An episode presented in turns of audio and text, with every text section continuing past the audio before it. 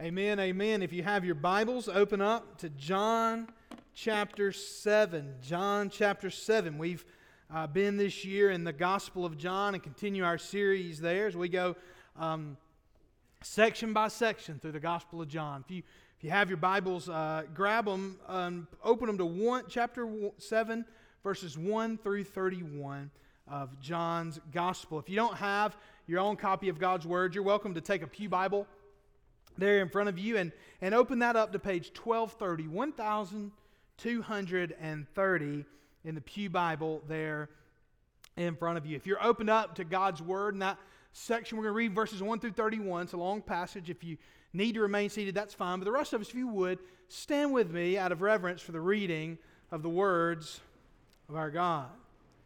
John writes under the inspiration of the Holy Spirit in such a way that as the words on this page are being read, God Himself is speaking to you, beginning in verse 1. After this, Jesus went about in Galilee. He would not go about in Judea because the Jews were seeking to kill him. Now, the Jews' feast of booths was at hand, or the feast of tabernacles was at hand. So his brother said to him, Leave here and go to Judea, that your disciples also may see the works you are doing. For no one works in secret if he seeks to be known openly. If you do these things, show yourself to the world. For not even his brothers believed in him. And Jesus said to them, My time has not yet come, but your time is always here. The world cannot hate you, but it hates me because I testify about it that its works are evil. You, you go up to the feast. I'm not going up to this feast, for my time has not yet fully come. After saying this, he remained in Galilee. But after his brothers had gone up to the feast, then he also went up, not publicly, but in private. The Jews were looking for him at the feast and saying, Where is he? There was much muttering about him among the people. While some said, He is a good man, others said, No, he is leading the people astray. Yet for fear of the Jews, no one spoke openly of him. About the middle of the feast, Jesus went up into the temple and began teaching. The Jews therefore marveled, saying, How is it that this man has learning when he has never studied? So Jesus answered them, My teaching is not mine, but his who sent me. If anyone's will is to do God's will, he will know whether he, the teaching is from God or whether I'm speaking on my own authority. Verse 18 The one who speaks on his own authority seeks his own glory, but the one who seeks the glory of him who sent him is true, and in him there is no falsehood. Has not Moses given you the law? Yet none of you keeps the law. Why do you seek to kill me? The crowd answered, You have a demon. Who is seeking to kill you? And Jesus answered them, I did one work, and you all marvel at it. Moses gave you circumcision, not that it is from Moses, but from the fathers, and you circumcise a man on the Sabbath. If on the Sabbath a man receives circumcision so that the law of Moses may not be broken, are you angry with me because of the Sabbath I made? Because on the Sabbath I made a man's whole body well? Do not judge by appearances, but judge with right judgment. Some of the people of Jerusalem therefore said, Is not this the man whom they seek to kill? And here he is, speaking openly, and they say nothing to him. Can it be that the authorities really know that this is the Christ? But we know where this man comes from. And when the Christ appears, no one will know where he comes from. So Jesus proclaimed, as he taught in the temple, You know me, and you know where I come from. But I have not come of my own accord. He who sent me is true, and him you do not know. I know him, for I come from him, and he sent me. So they were seeking to arrest him, but no one laid a hand on him, because his hour had not yet come. Yet many of the people believed in him. They said, when the Christ appears, will he do more signs than this man has done? Let's pray together. Dear God, would you wipe away every distraction? Would you help us to focus only on you this morning? And God, I pray I would preach in your spirit and your power as your word is proclaimed this morning. Open our hearts and minds, God, to receive it and to be changed by it. It's in Jesus' name we pray. Amen. You may be seated. I believe that in our age and in our society, that skepticism is the mindset of the day. Skepticism is the mindset of the day. Now, there are lots of different theories on how that's come to be, but the bottom line is I believe that our society questions everything. Question institutions, assumptions, history, legacies. We question everything. Now, not all skepticism is bad. In fact, there are a lot of things we ought to be skeptical of, right? I, I would encourage you, for example, uh, be skeptical of uh, pyramid schemes or be skeptical of different things. There are lots of things to be skeptical of, right? We ought to just hold back and be wise about things. And, and there are a lot of senses in which a lot of things that we've often just blindly assumed we've, have turned out to not be true, and our skepticism has served a purpose in so many ways. But I believe that everything in our society has been impacted and that not all of it's good, that much of it is to our own detriment. Our humor is almost entirely sarcastic, our affection is almost entirely ironic, and our religion is progress. Every, we are skeptical of everything. Great pastor in New York City, and apologist, Tim Keller. Uh, last year, he tweeted, kind of in the wake of a book that he was releasing, this kind of succinct understanding of, of something. Listen to what he said Doubt your doubts. Be skeptical of your own skepticism. Why? Because you must realize that you are not completely objective. In the scientific age, we, we have this myth of the biasless person, the person totally without biases. But we must all recognize nobody on earth is completely objective. Therefore, we ought to doubt our doubts. We ought to be skeptical of our skepticism. You see, we've become so, so doubtful and so skeptical about the old biases that we can't even see our new biases. We can't even see the ways that we've become just as dogmatic as previous generations, just about new things. Jesus, in this text, I believe, encounters doubters, skeptics. Maybe not in the modern sense, but people who are just simply not, not completely on board with what he has to say. So I want to show you three doubts, three forms of skepticism, three doubts in the text today. Three ways that people in Jesus' day struggled with Jesus. Then for each, each of these three points, I want to draw a line from Jesus' day, from the text, to our modern society. And some of you may be dealing with these things yourselves. I want to draw a line from Jesus' day to our own. I want to show you three types of doubt and just a few thoughts on how to overcome them. Now, I, I think I put this on Facebook or whatever else when I was kind of talking about this sermon for today, but I want you to know this, this probably won't answer all your questions, those of you who are skeptical or doubters. And some of you may not be in the room today, but I, I want to make sure that we're preaching to our society as well. And I hope this will strengthen the faith of our believers. This won't, this won't answer all of your questions, but I do believe that it could be a start for some of you this morning. So, three points this morning, three types of doubt, and some thoughts on how to overcome them. Here's the first doubting his method. Doubting his method. Verses 1 through 13. Let me just get us started just a little bit in these few verses here in John chapter 7. Jesus went about in Galilee, and the Gospel of John tells us he was, he was spending less and less time in Judea because there was a plot to kill him. Now, the, the Feast of Booths, or the Festival of Tabernacles, was at hand. This was a this was a, a, uh, a, harvest festival of sorts, and so all the people would build booths that they would live in during this time. Most commentators would say this is one of the, if not the most well attended festival in Jerusalem during Jesus' lifetime. And so many were going there to the Feast of Booths, and his brothers say to him, Leave here and go to Judea, that your disciples also may see the works you are doing. For no one works in secret if he seeks to be known openly. If you do these things, show yourself to the world. Listen to what the Bible says, verse 5 For not even his brothers believed in him. Not even his brothers believed in him. So here's the doubt that these guys are putting forth. If our brother, if Jesus is the Messiah, then why don't you go when and where you can immediately get the biggest crowd and make the biggest impact? I think that his brothers are sort of struggling here with what later commentaries have called the messianic secret. If you read through the synoptic gospels. If you hear somebody talk about the synoptic gospels, they're talking about uh, Matthew, Mark, and Luke. That word synoptic means to view together. There are a lot of similarities in those three gospels, and then the Gospel of John stands alone. But it's very pronounced in the synoptic gospels, what many commentators would later call the messianic secret. And I, I would guess that many of you today have sensed some frustration at times and as you read the gospels and, and read through Jesus' ministry. Do you ever feel like it seems like Jesus doesn't want people to know who he is? Have any of you ever kind of felt that tension in the Bible? You wonder, why is it that Jesus wouldn't want people to know who he is. If I was sitting in some kind of a meeting talking about how to reach people at First Baptist Gadsden, I would say, I tell you, the best thing we can do about Jesus is keep it a secret that he's the Messiah.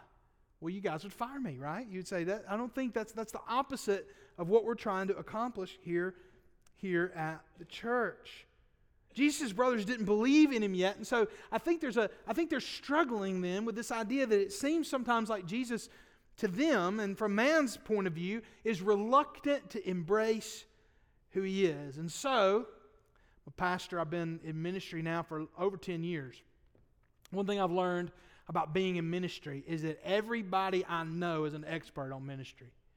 Uh, everybody I know is an expert on ministry. So I know I've experienced what Jesus is, is experiencing here, getting ministry advice from, from people in the family. You get it all the time when you're in ministry. Tell you what you ought to do. You know, everybody loves you and has a wonderful plan for your life when you're a minister. And so, and so he, I, I think you can sense maybe in these what these brothers have to say, just a little bit of sarcasm. They're giving Jesus ministry advice verses 3 and 4. They're telling him, You need to go and let all these people in Judea see these works that you're doing. If anyone uh, works, no one works in secret. He seeks to be known openly, Jesus later says to him, but he kind of gets what they're trying to say. His brothers didn't believe in him. Jesus responds beautifully. My time has not yet come, Jesus says. He says, he must follow his Father's will. That, I think that's what he means by that when he says, My time has not yet come. He is waiting on the Father to give him that final moment. You know, he said something similar to his mother at the wedding at Cana My time has not yet come. He says, But your time is always here. Your time is always here. This word that Jesus uses for time is often related in the Gospel of John to, and in the New Testament to God's providence. And so when Jesus says, My time is not yet come, but your time is always here, what he's saying is, you're not concerned about what God has to say about when you do something. You can always do whatever you want to do because you're not worried about the Father's will. But my time has not yet come. My concern is the will of God. Listen to what Jesus says. He kind of drives this point home in verse 7. The world cannot hate you. Why can't the world hate them? Well, Jesus is saying the world cannot hate you because you're part of the world. He's telling his brothers, you you have worldly thoughts. But it hates me. Why? Because I testify about it that its works are evil. The world can't hate you. The world can't hate you because you're part of it. You're one of the haters, in other words. The world can hate me because I testify that its works, that its works are evil. Jesus remains in Galilee as his brothers go on to the feast. And then, uh, obviously, the Lord had other plans. And so Jesus then goes privately. He goes privately to the feast. Now, why would he choose to go privately rather than publicly? I, I, think, first of all, of course, it's to demonstrate his dependence on the Father, that he's waiting for the Father to tell him when to go. But it, I don't think that means that we ought to pray every morning and ask God whether we ought to leave for work at 7.30 or 7.45. I think we, God's given us brains and given us wisdom. Some decisions we can make. Uh, we ought to pray about lots of different things, but I, I, don't think we need to wait on an answer from the Lord every morning on when to leave the house. Now, if you're doing that, God bless you, brother or sister. But I, I just I think we can make those kinds of decisions. So I don't think it's a mere timing thing. In fact, I think that part of his dependence on the Father recognizes that in designing this delay and this private arrival here at the Feast of Booths, it was to prevent something like the triumphal entry at a huge festival. We'll see as we learn more about what's happening at the Feast of Booths, we'll see the way that many people already believe Jesus is the Messiah. And so I think that there's a nervousness here that people are going to embrace him as a worldly Messiah, but not embrace him as the Messiah of the cross. I think that's the whole point of the messianic secret throughout the New Testament. Many were looking for him there. They were divided on his ministry. But as Jesus goes privately, he's able to avoid that. And then when he gets there, when he gets there, he begins teaching. But let's ask the question about today. I, th- I think this is something that, that bothers all of us today and a doubt that many people have today. Why did Jesus sometimes seem reluctant to embrace his role as Messiah? I think it's a doubt that many people outside the Christian church have.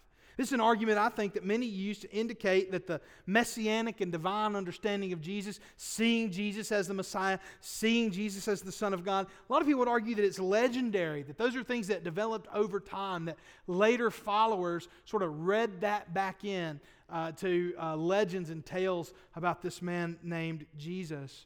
However, I want you to know that when Jesus seems reluctant to be the Messiah. It is not because he's reluctant to be the Messiah. In fact, I would argue it's actually his deep willingness to be the, the Messiah according to God's design. You see, even when Jesus, and we're going to see this in the Gospel of John, even when Jesus begins to reveal to his disciples, he begins to reveal to his disciples that he must die and suffer and raise again. They, they begin to raise questions and doubts about the fact that he has to do that. And so Jesus is being very careful in showing that he's a Messiah who must go to the cross. He's rejecting the worldly idea of what a Messiah is and embracing God's view of what a Messiah is. And so if you're challenged by Jesus in the same way that his brothers were, I want to encourage you then to start looking at the Gospels, be doubtful of your doubts in this way, and look at the Gospels through the lens of thinking about Jesus is someone who is dedicated to going to the cross. I think you'll begin to see him in a new light. They doubted, they doubted his method, but second of all, they doubted his authority. That's the second doubt I want to talk about today is doubting his authority. You see, in these days, people had deep difficulty throughout the Gospels over how Jesus had authority to teach when he had not received the official rabbinical training of the day. You hear it over and over and over again throughout the Gospels. Where does this man get the right to teach us this way? Where does he get the right to talk this way? Where is his authority? Verse uh, 14 About the middle of the feast, Jesus went up into the temple and began teaching. The Jews therefore marveled, saying, How is it that this man has learning when he has never studied? Jesus has a great answer in verse 16 My teaching is not mine, but his who sent me. Jesus then shows him in verse 17. Then, furthermore, if your will lines up with God's, then you would know that Jesus is divine. If it's anyone's will to do God's will, he will know whether the teaching is from God or whether I'm speaking on my own authority. Jesus then later, uh, when you get into verses uh, 22 and 23 and 24, he begins to press in on the main problem they have with them, and that is they still have issue with the fact that he healed a man on the Sabbath. Jesus then, in verses 19 and 23, begins to show them their hypocrisy. Has not Moses, verse 19, given you the law? Yet none of you keeps the law. Why do you seek kill me. And then verse 23 If on the Sabbath a man receives circumcision so that the law of Moses may not be broken, are you angry with me because on the Sabbath I made a man's whole body well? Now think about this. What Jesus is saying is that the law of Moses said two things. One, that you ought not to work on the Sabbath day, right? You ought not to be to work on the Sabbath day. Then the law of Moses also said that a newborn baby ought to be circumcised on the eighth day. And so, what Jesus is alluding to here is what do you do when the eighth day is the Sabbath, right? It's uh, the mohel's predicament. And uh, how do we handle this situation? Not everybody knows what a Moyle is. That's the guy that does the circumcising. Anyway, so, so what do we, how do we handle this situation? Well, they chose one part of the law over another. So to keep, they kept the eight day rule and broke the Sabbath, so to speak. Jesus is arguing when you do that, you don't break the Sabbath. So why would you say, when I'm making a man's whole body whole on the Sabbath, that I'm breaking the Sabbath? So Jesus is making sure and making it clear over and over again throughout this gospel his authority is not from them, but it's from God. His authority is not from them, it's from God. They're, they're worried about man made rules when His authority is from God. Today, I think we have a similar doubt. I hear people say this kind of thing all the time. What does someone who lived 2,000 years ago have to say to me today? What authority does he have? What authority does the Bible have over our life? Why should we listen to something that was written so long ago? Well, let me just give two responses to that. First of all, time, now listen careful, time has nothing to do with truth. Time has nothing to do with truth. All the great moral debates of the day always have at least one person and usually multiple people in groups that make this argument. You don't want to be on the wrong side of history. That's what I meant earlier when I said progress is our religion. People see progress as this inexorable, unsurmountable uh, juggernaut charging through history, and whatever progress deems as what's proper is what's proper. Whatever progress deems as what's right, that's what's right. And so we have this idea then that the further we go back in time, morality wanes in the past and accelerates in the future. But time actually has nothing to do with what's right. Something that was true 2,000 years ago is true today. Now, mores change and approaches change, and there is such thing as good progress. And we've seen a lot of it happen. I don't have a desire to go back and live 500 years ago. I'm happy to live exactly where God put me in time. But at the same time, if it was true 2,000 years ago, what Jesus said, it's true today. And so I just want you to eradicate the idea that time has anything to do with whether or not it's true. But the second is this the same question that faced the hearers of Christ 2,000 years ago faces you today. If Jesus is not divine, you can take it or leave it. But if Jesus is God, we've got to do something with what he said. If Jesus is the agent of creation, as John argues in John chapter 1, if he is the Lord of all creation, as the Bible argues, then, brothers and sisters, we have to do something with what he said. If Jesus is God, then his authority is absolute. So if you're doubting along these lines, I want to encourage you to make a beeline to the resurrection. I think you've got to do something with the resurrection. There's too much evidence there. There's, there's too much there and if the resurrection is true, then the Jesus, the claims of Jesus were validated. So I'd encourage you, I've got resources for you. We can sit down and talk. Go to the resurrection and then go back from there. And then start to ask yourself questions about whether or not Jesus really has authority in your life. I would argue that he does. And here's the third kind of doubt, though, that Jesus encountered in this passage. He encountered people doubting his pedigree, doubting his pedigree. Some of the people, verse 25 of Jerusalem, therefore said, Is not this the man whom they seek to kill? And here he is, speaking openly. And they say nothing to him. Can it be that the authorities really know that this is the Christ? So it sounds like maybe they think he might be the Messiah, but listen to where the doubt comes in. Verse 27 But we know where this man comes from. And when the Christ appears, no one will know where he comes from. When the Christ appears, no one will know where he comes from. Some rabbinical traditions, and these would be man made traditions, taught that the Messiah would be unknown until he revealed himself to save Israel. You see, in Jesus' day, there was kind of an obsession. You saw a hint of this in, in the last point, a little earlier in the chapter, when they wonder how he can teach without rabbinical training. There was a, a, an obsession in the day over historical rabbinical tradition. There were whole books of commentaries written about the Old Testament, and oftentimes they would come to have more authority than the actual Scripture itself. They would often value the teaching of the rabbis over the Bible itself. I hear that sometimes as a pastor. You teach in the text, and oftentimes the biggest argument that folks have with me is not, I don't think the Bible says that, but I wasn't taught it that way. We have a tendency, and that, this was a, there's sort of a hyper version of this happening in Jesus' life. So they find themselves questioning whether or not Jesus is from God because they don't feel like he lines up with the sort of pedigree that their man made teaching had said that he would have. Listen to Jesus' response in verses 28 and 29. So Jesus proclaimed as he taught in the temple, You know me, and you know where I come from, but I have not come of my own accord. He who sent me is true, and him you do not know. I know him, for I come from him, and he sent me. Now, people get mad again, start wanting to arrest him, but other people, verse 31, believe in Jesus.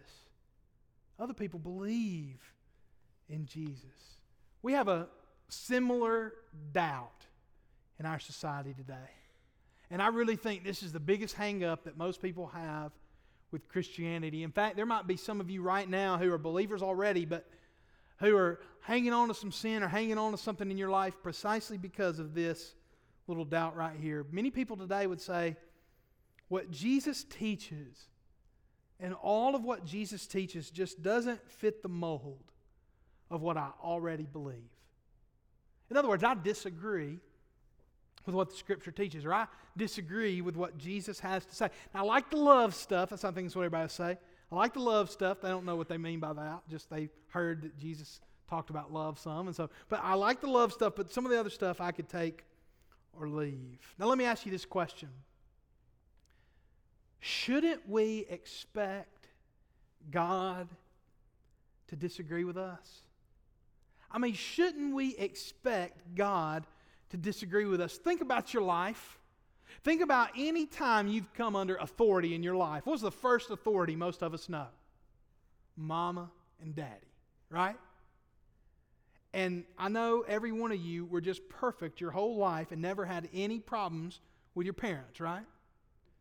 No punishment, no, nothing, nothing ever. Well, of course, all of us were punished by our parents, right? All of us got in trouble.